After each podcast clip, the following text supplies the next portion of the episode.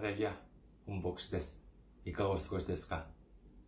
私は現在、日本群馬県にあります、伊香保中央教会に仕えております。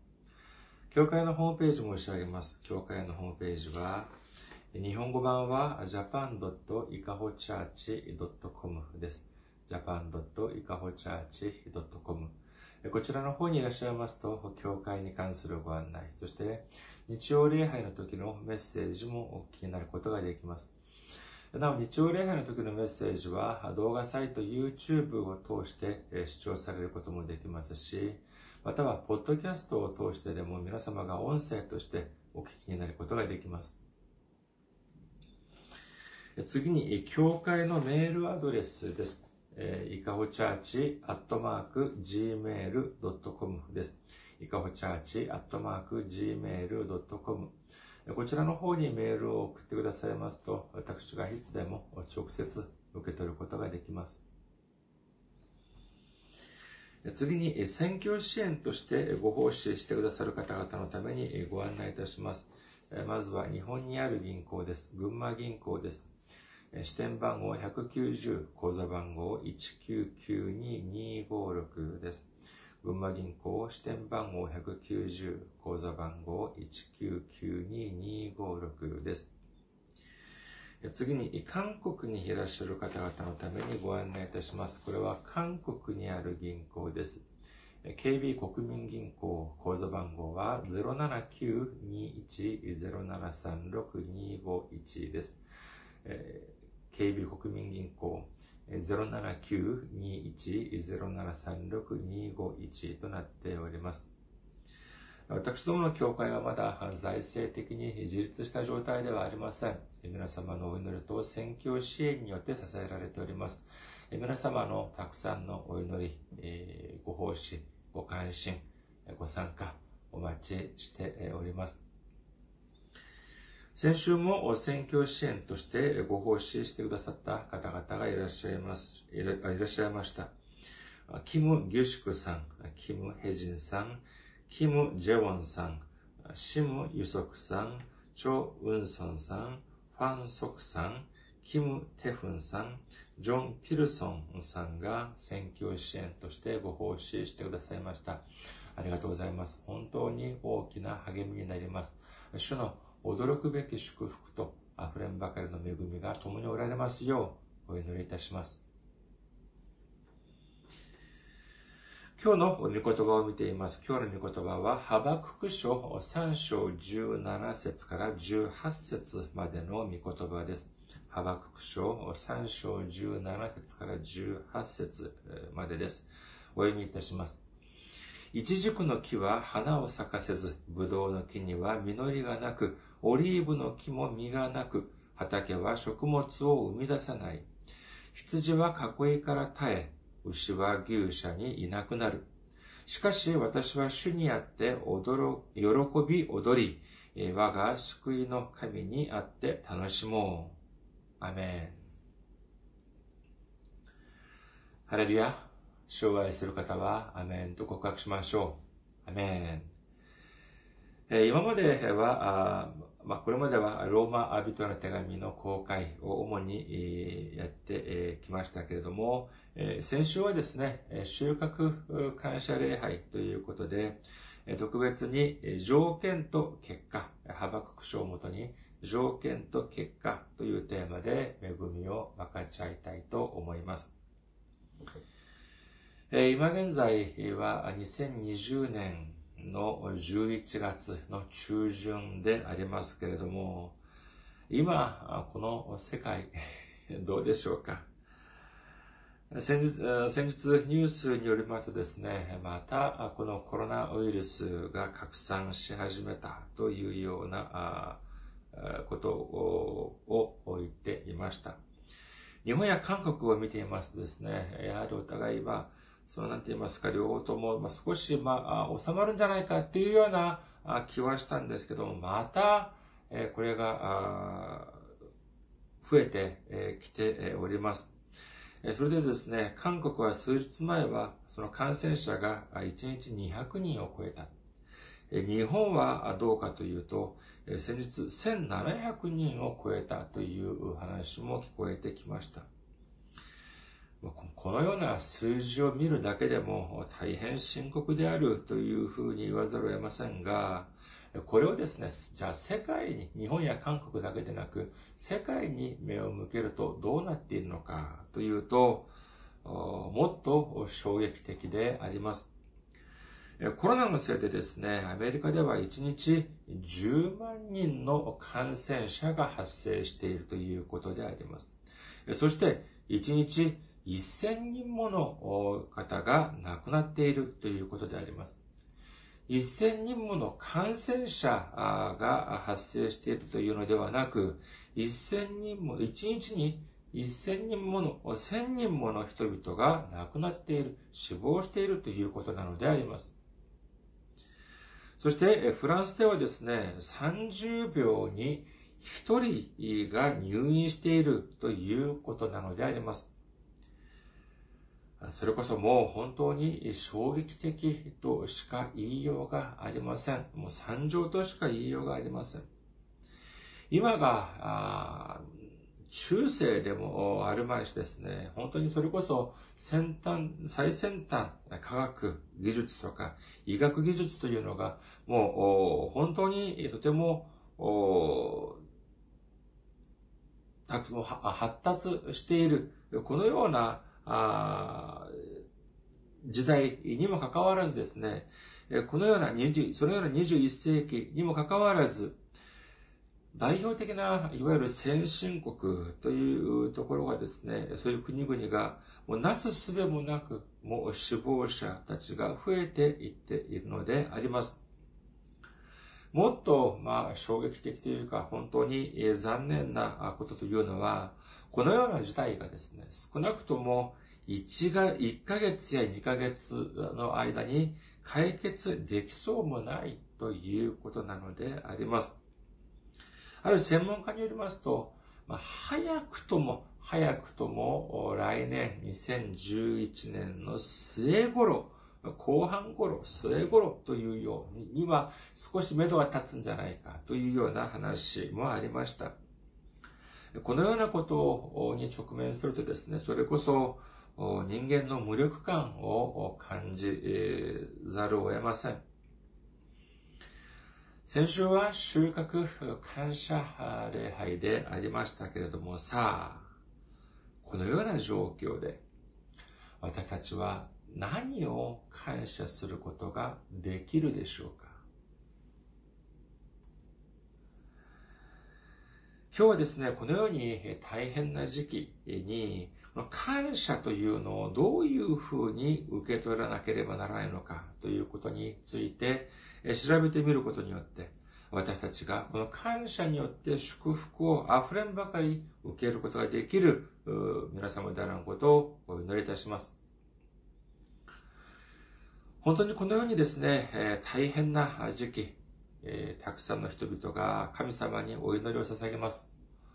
どうか、このコロナかなんだかわからないようなえ、この、これを収束してください。そして一日も早く以前のような生活に戻って、戻れるようにしてください。コロナによって、本当にこの苦痛を受けている、大変な思いをされている人々が癒されますようにお願いいたします。というようにお祈りをしているはずであります。しかし、にもかかわらず、これが良くなるどころか、もう数ヶ月もの間、だんだんだんだん深刻化しているのであります。それでは神様は私たちのお祈りを聞いてくださって、聞こえ、聞いてくださっていないのでありましょうか私たちがお祈りをするとき、もう少し大きい声で叫ばなければ、ああの、高い、その、天高くにいらっしゃる神様には聞こえないのでありましょうかこれについて、聖書には次のように書かれております。詩編94編、8節から9節を見ています。詩編94編8節から9節気づけ、民のうちの間抜けな者どもよ。愚かな者どもよ。いつになったら悟るのか。耳を植え付けた方が聞かないだろうか目を作った方が見ないだろうかイザヤ書59章1節見よ、主の手が短くて救えないのではない。その耳が遠くて聞こえないのではない。神様は私たちの声が小さいから聞くことができないというのでもなく、見ることができないというのでもありません。そして神様の力が足りないから、コロナの、このコロナの、コロナウイルスのこのような現状を収束できないというのではないのであります。しかし私たちが見るからには、本当に神様は何もしてくれんでない。ただ見ているだけのように感じてしまいます。私たちのお祈りも全く聞いていないような気がしてしまいます。私たちがこのような大変な思いをしているのにもかかわらず、神様は何もしてくださっていないというように感じてしまうのであります。だからといって、えーじゃあそれでは、じゃあ私たちはこのような時に何をしなければならないのでありましょうか？今日の本文をもう一度見てみましょうか。ハバクク書3章17節から18節です。イチジクの木は花を咲かせず、ブドウの木には実りがなく、オリーブの木も実がなく、畑は食物を生み出さない。羊は囲いから耐え、牛は牛舎にいなくなる。しかし私は主にあって喜び踊り、我が救いの神にあって楽しもう。さあ、まあ、この御言葉が書かれた本はハバククと言いますけれども、まあ、これはハバククというのは、この、これを書いた預言者であります。今日の御言葉はですね、少しわかりやすく言い換えてみましょうか。私が1年間働いたにもかかわらず何の成果もありませんでした。または、あ全く給料をもらうことができませんでした。食料はもう当の昔に底をつきました。冷蔵庫を開けてみても何もありません。えー、預金残高そんなのはもう一銭も残っていません。本当にもうこれからどうやって生きていけばいいのか、もう全く、見当がつきません。真っ暗闇です。このようにですね、本当に哀れなあ境遇の方がいらっしゃったとしましょう。で、この人がですね、えー、このように言います。おー、ハレルヤ私は一年間働いたにもかかわらず、給料を一銭ももらうことができませんでした。米も食料もありません。も持っているお金は何も一銭もありません。神様感謝します。とても楽しいです。本当に私は喜びます。皆さん、もしこのような方がいらっしゃったら皆さんはどのようにお考えになるでしょうか？まあ、二つに一つでしょうね。本当に預言者クラスの信仰心を持ち合わせている方か、あるいは、えー、何か医学的な専門家のケアが必要な方、じゃないか。当然そういうふうに思われるでしょう。いや、自分が持っている、自分のその木に実りがなかったら、これを売って所得を得ることができません。囲いやですね、その牛舎に羊や牛があってこそ、まあ、毛を買ったりですね、そして乳を絞ったりして、それで売って生活の足しにします。しかし、すべてが、もうすべての道が断たれました。何一つ方法が残っていません。にもかかわらず、このハバクク預言者曰く、神様によってですね、喜び、そして楽しもうというふうに言っているんであります。これって皆さん、どうですか？あ納得がいきますか？いやいやいやいや、納得がいきません。これはもう全くお話にならないのであります。それでは聖書は、到底無理なことを私たちに要求しているのでありましょうか？あるいは、到底無理なことにもかかわらず、喜んで、そして楽しんだ、その、このハバククという人は、とても偉大な預言者であるということを言いたいだけなのでありましょうか。私たちがこのように考える理由というのはどうしてかというと、喜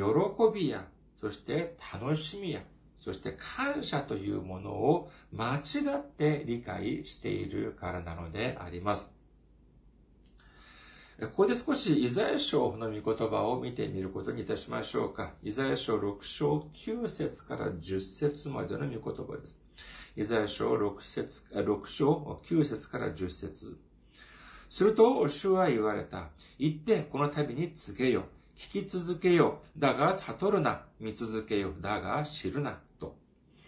この民の心を声鈍らせ、その耳を遠くし、その目を固く閉ざせ、彼らがその目で見ることも、聞くことも、心で悟ることも、立ち返って癒されることもないように、っていうふうに書かれております。まあ、少しまあ難しく聞こえるかもしれませんけれども、旧約に聖書にあるこの御言葉をですね、イエス様も引用されました。イエス様が、まあ、群衆に対してメッセージをお伝えになるときに、まあ、弟子たちがですね、この姿を、まあ、見ていたらですね、そのメッセージを聞いていたら、まあ、本当に単刀直入に分かりやすく説明してくださったら良いものを、何かしらこの比喩、例えで、えお話をされているのであります。ですから、この、これを見てですね、弟子たちも少し、えー、あれおかしいなっていうふうに 思ったでしょうね。ある日、弟子たちはイエス様にこのように質問をしています。マタイの福音書13章10節すると弟子たちが近寄ってきてイエスに、なぜ彼らに例えでお話になるのですか？と言った。するとですね、イエス様は、まさしく、この今のユザヤ書の御言葉を引用され、引用されてお話しされました。またの福音書13章14節から15節こうしてイザヤの告げた予言が彼らにおいて実現したのです。あなた方は聞くには聞くが決して悟ることはない。見るには見るが決して知ることはない。この民の心は鈍くなり、耳は遠くなり、目は閉じているからである。彼らがその目で見ることも、耳で聞くことも、心で悟ることも、立ち返ることもないように。そして私が癒すこともないように。皆さん、このイエス様のおっしゃった言葉、どのように感じられますか？私はですね、正直な結構長い間、この部分が到底理解することができませんでした。いや、イエス様がおっしゃっている言葉を、たくさんのことが聞いて、そして悟って、そして救われれば、それがベストではないでしょうか。しかしですね、イエス様はむしろそのようなことが起こらないように、あえて例えでお話をされているということなのであります。本当にまあ、理解しがたい部分であるとは思われますけれども、しかし、もう少し考えてみればですね、それほど難しい部分ではありません。例えばですね、今、このようにですね、コロナのせいでたくさんの人々がまあ本当に苦しんでおります。日本や韓国をはじめて、日本や韓国をはじめ、世界的に言いますとですね、それぞれの国で国民国民たちにですね、ある程度の現金を支援している、サポートしているということもあるように聞いております。しかしまあ、そのようなサポートがあったとしてもですね、日本にも給付金というのがありますけれども、ありましたけれども、そのような、それがあったとしても、まあ本当に大変な思いをしている方々にとっては、まあそれでは、それだけでは本当にとても足りないということでありましょう。ですから、もう少しえその支援をしてくれ、というふうに、ま訴えている国民がたくさんあるというふうに聞きますが、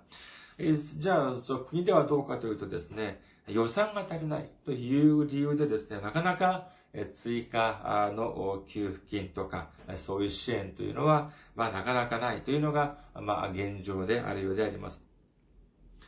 このような時にですね、またある人はこのようなことを考えたかもしれません。いや、国にお金がないのじゃあ、お金と、でも、でもお金というのは国でじゃあ作ってるわけだから、じゃあ国で少し余裕を持ってですね、お金を作って、そして国民たちに分けてあげればいいじゃないか。もしかしてそのように考えた方がいらっしゃったら、いらっしゃったかもしれません。もしですよ、じゃあ、今からお金をたくさん印刷して、そして一人当たり、どれくらいで、どれくらいだったらよろしいでしょうか。まあ、じゃあ太っ腹で1億円だとしましょうか。1億円。もう本当にお金をですね、お金をたくさん印刷して、そして一人当たり老若男女問わず、とにかく一人当たり1億円ずつ分けて与えました。それだったらもう本当に考えただけでもえ笑いが止まらないかもしれません。4人家族だったら一気に4億が 集まるわけですから、これはもう大金であります。これはもう本当に大きな祝福であるというふうに言えましょう。しかしですね、まあこういうふうになると、まあある程度大変な思いをされた方が、まあ少しは癒されるのではないかというふうに思われます。ですが、このようになると、じゃあ問題は全てじゃ解決するのかというと、いやいや、新たな問題が発生します。何かというとですね、じゃあ、懐に1億円が生まれた。1億円が入ってきた。じゃあ、すると、じゃあ、まあ、消費は増えるでしょう。そして、短期的に見ると、経済もある程度、まあ、その活気を取り戻したかのように見えるかもしれません。しかし、少し、少し経つと、どういうふうになってしまうのかというと、懐に1億円が入ってきたのであります。じゃあそういう人が時給800円、900円で働くでしょうか？そういうことはあまり期待することができません。じゃあどうなるのかというと、人件費が上がってしまいます。じゃあ人件費が上がるとどうなるのかというと、じゃその人件費を賄うために、じゃあ社長は人件費、高い人件費を上げます。じゃあそれを賄うために、じゃどうしなきゃいけないのかというと、物価が上がってしまうのであります。このような、じゃあ物価が上がったら、じゃあその、その次は、じゃあまた人件費を上げる。じゃあまた物価も上がる。また人件費を上げる。このような悪循環が続くとどういうふうになるのかというと、その国の経済がもうめちゃくちゃになってしまうのであります。それは祝福ではなく災いと化してしまうのであります。そのような国というのが本当にあるのか？いや、本当にあるんです。アフリカにある、アフリカの南部の方にあるジンバブエという国はですね、このように人件費と物価がそれぞれ本当に限りなく上がってしまいました。その結果どうなっているのかというと、もう、えっ、ー、と、その、ジンバブエドルというお金の単位を使っていたと言いますけれども、その紙幣の1枚の額面がですね、1000億ジンバブエドルというものがあったというのであります。1枚の紙幣がですよ。1000億ジンバブエドル。もう丸がいくつついてるかもしれません。しかし、それで買えるのが何何かというと、卵3つだっていうんです。1000億ジンバブエドルで買えたのが卵3つ。もうこういう風になってくると、もう本当にもう、もう経済が本当にめちゃくちゃであります。ですからもう、あまりにもこのインフレが激しくなってですね、今はこのジンバブエドルは使用が中断されてですね、アメリカドルというのを輸入して使っているというのが実情だというのであります。これは天国も天の御国もやはり同じであります。信じる人と信じない人に全て同じ祝福が与えられるというのであれば、これは災いとなり得るのであります。信仰の秩序が一瞬にして崩れてしまうのであります。だからこそ、神様はどうされるのかというと、聖書には次のように書かれております。マタイの福音書3章12節また手に身を持ってご自分の脱穀状を隅々まで吐き清められます。麦を集めて蔵に収め、殻を消えない火で焼き尽くされます。そうなんです。神様は選別される神様であるということを信じる皆様であることをお祈りいたします。天の御国には誰でも入れるのではなく、入れるその資格がある人だけを神様は選別されるということなのであります。それでは私たちはどうしなければならないのでありましょうかその秘密がまさまさに今日の御言葉の中に隠されているのであります。今日の御言葉をもう一度見てみましょうか。ハバクク書3章17節から18節イチジクの木は葉を花を咲かせず、ブドウの木には実りがなく、オリーブの木も実がなく、畑は食物を生み出さない。羊は囲いから耐え、牛は牛舎にいなくなる。この17節には良くないことがありましたけれども、18節でこの預言者は楽しみ、そして喜ぶというふうに告白しているのであります。これは本当におかしい、ちょっと変に、変だなというふうに感じられます。その理由は何でしょうか？どうして私たちには少し少なからず、少なからの違和感があるのでありましょうか？さあ、皆さんに質問をしています。喜ぶとか楽しむというのは条件でありましょうか？あるいは結果でありましょうか？少し難しいですか？もし、えー、喜ぶとか楽しむというのが条件であったのであれば、私たちは喜んだり楽しむという条件を満たすことによって何かが成し遂げられなければなりません。もし、喜ぶとか楽しむというのが結果であるのであれば、私たちはあることが起こって、そしてその結果として喜んだり楽しんだりします。それではもう一度お伺いいたします。私たちにとって喜ぶとか楽しむとかというのは条件でありましょうか？あるいは結果でありましょうか？私たちには一般的に喜ぶとか楽しむというのは条件ではなく結果として認識しております。ですから言い換えれば、あるいいことが起こって、そしてそれに、その結果として私たちが喜んだり楽しんだりするの、するということなのであります。しかし今日の本文はどうなっているのかというと、17節に出てくる条件というのは全くいいものではありません。すべて悪い条件であります。にもかかわらず18節の結果では喜んだり楽しんだりということになっていますから、だから違和感を覚えるのであります。しかし今日の本文を全く違和感なしに理解できる方法があります。それは何かというと、17節を条件ではなく現実として、そして18節をその、えー、結果ではなく条件として受け、えー、入れる、受け取る方法であります。17節を見てみますと、たくさん悪いことが起こりました。本当にすべ、えー、てが断たれました。すべての望みが断たれました。これが現実です。そして次に18節には条件が登場します。それが何かというと、喜び、楽しむということなのであります。それでは、喜ぶと、喜んだり楽しむというのは何のための条件かというと、そうなんです。まさしく神様の驚くべき祝福と驚くべき恵みを受ける条件だということを信じる皆様であらんことをお祈りいたします。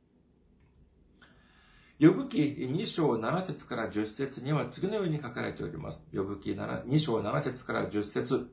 サタンは主の前から出て行き、呼ぶを足の裏から頭の頂まで、頂まで悪性の種物で打った。呼ぶは土器のかけらを取り、それで体を引っかいた。彼は肺の中に座っていた。すると、妻が彼に言った。あなたはこれでもなお自分の誠実さを固く保とうとしているのですか？神を呪って死になさい。しかし彼は妻に言った。あなたはどこかの愚かな女が言うようなことを言っている。私たちは幸いを神から受けるのだから、災いも受けるべきではないか。ヨブはこの全てのことにおいても唇によって罪に陥ることはなかった。このヨブという人はとても優しい人でありました。そしてとても豊かな経済的にも恵まれた人でありました。もう財産もとても多くてですね、何一つ足りない、足り足りないものはない。そのような満たされた人生を送っていたのであります。しかし、一瞬にして財産を失い、家族を失い、そして最後に残っていた健康までも失いました。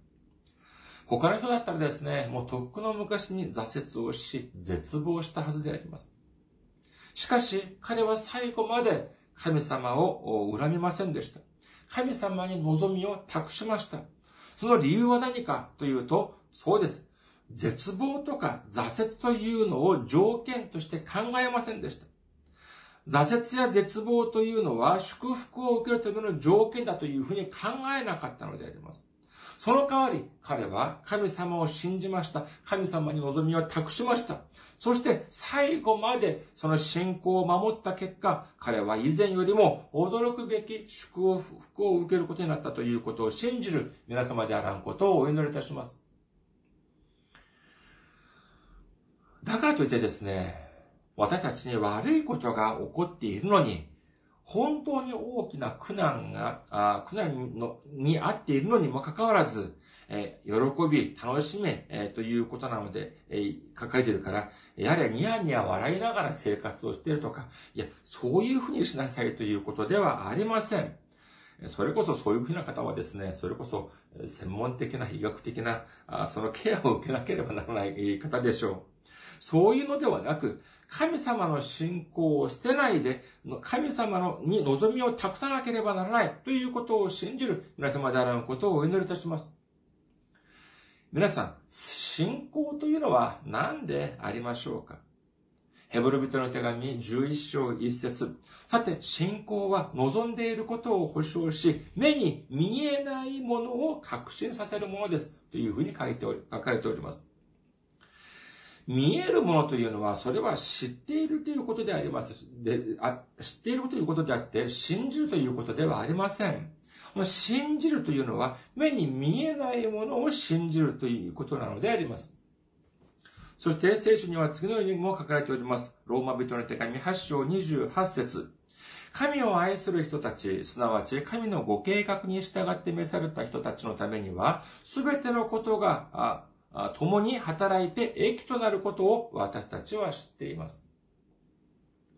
これはどういう意味かというと、人間の目には悪いことのように見えるかもしれないが、私たちが主の中にいるのであれば、いいことであれ、悪いことであれ、すべてが一つになって、ついには大きな祝福として神様はくださるという御言葉なのであります。世俗的には何の望みもないように見えるけれども、神様の御言葉を信じるということ。神様が私たちを愛してくださり、私たちを導いてくださるという神様の御言葉、聖書の御言葉を信じるというのが本当の信仰だということを信じる皆様であることをお祈りいたします。こういうこと、誰でも成しと、成し得ることでありましょうか？いいえ、誰で、誰にでもできることではありません。しかし、これを知っている人は間違いなく祝福を受けます。それでは、じゃあどういうふうにしなければならないと申し上げましたか？いや、何もいいことがないのに、喜ぶことなんてできるはずがないじゃないか。楽しむことなんてできるはずないじゃないか。みんなもう、希望が絶たれてしまったではないか。このような状況でどうやって喜んだり楽しんだりすることができるであろうか。こういうふうにですね、喜びとか楽しむというのを結果として知っている人は決してできません。しかし、喜びや楽しみというのが条件だということ。祝福を受けるために必ず満たさなければならない条件だということを知っている人たちは、間違いなくできます。これを知らない人がたくさんいるからこそ、誰もが祝福を受けることができないのであります。イエス様は次のようにおっしゃっております。マタイの福音書5章46節自分を愛してくれくれ人を愛したとしても、あなた方に何の報いがあるでしょうか酒税人でも同じことをしているではありませんか皆さん、これは何をおっしゃっているでありましょうか自分を愛してくださってくれている人を愛するというのは、これはもう誰でもできることである。いいことがあった時に感謝を捧げるというのは、これはもう信じない人もできることです。そして、何も知らないことも、知らない子供でもできることであります。このような感謝を結果として考えるのであれば、私たちは何の報いも得ることができません。何の褒美ももらえることができないのであります。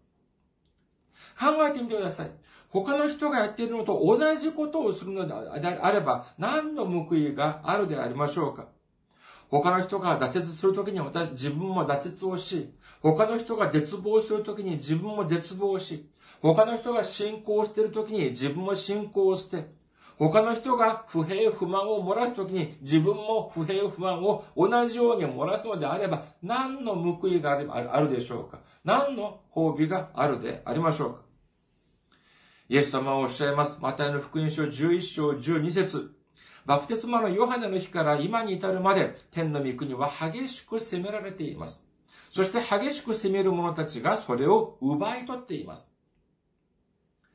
使徒パウロも、ピリピ人の手紙において次のように告白しております。ピリピ人の手紙3章13節から14節兄弟たち、私は自分がすでに捉えたなどと考えてはいません。ただ一つのこと、すなわち、後ろのものを忘れ、前のものに向かって身を伸ばし、キリストイエスにあって神が上に召してくださるという、その賞をいただくために目標を目指して走っているのです。天国、天の御国というのは、ただ何もせずに、ただぼーっとしていればいけるというところではありません。天の御国というのは、それこそ激しく攻撃する、激しく攻めることによって奪うことができるのであります。パウロも私たちが自分が今までやってきたこと、そういう成果にはもう目も向けず、ただ前にあるもの、前にあるものイエス様がその目標として、え設定してくださった、その目標に向かって、ただ一心に歩いているのではありません。一心に一目散に走っていて、走っているというふうに告白しているのであります。喜ぶとか楽しむというのは結果ではありません。神様に感謝を捧げるというのは結果ではありません。主の祝福を私たちにもて、もたらすための条件だということを信じる皆様であらんことをお祈りいたします。それでは私たちは本当に苦難に立ちはだかったとき、どういうふうにしなければならないのでありましょうか？それこそ、今日の御言葉のようにですね、一軸の木は花を咲かせず、ブドウの木にもは実りがなく、オリーブの木も実がなく、畑は食物を生み出さない。羊は囲いから耐え、牛は牛舎にいなくなった時、このような災難が降りかかってきた時に、祝福を受けるためには、どうしなければならないのでありましょうかそうです。その時がまさしく、その時がまさしく主にあって喜び踊り時であり、そしてその時がまさしく我が救いの神にあって楽しむ時であるということを信じる皆様であらぬことをお祈りいたします。私たちが苦難の真っ只中にいるとき、いるときは、本当にその苦難が激しければ激しいほど選別される神様。そして、すべてをすべてを益としてくださる神様を信じて、神様を頼り、そして喜び、楽しみ、感謝を捧げることによって、主が備えられた驚くべき溢れんばかりを祝福を、溢れんばかりの祝福を受けることができる皆様であらんことをお祈りいたします。ありがとうございます。また来週お会いしましょう。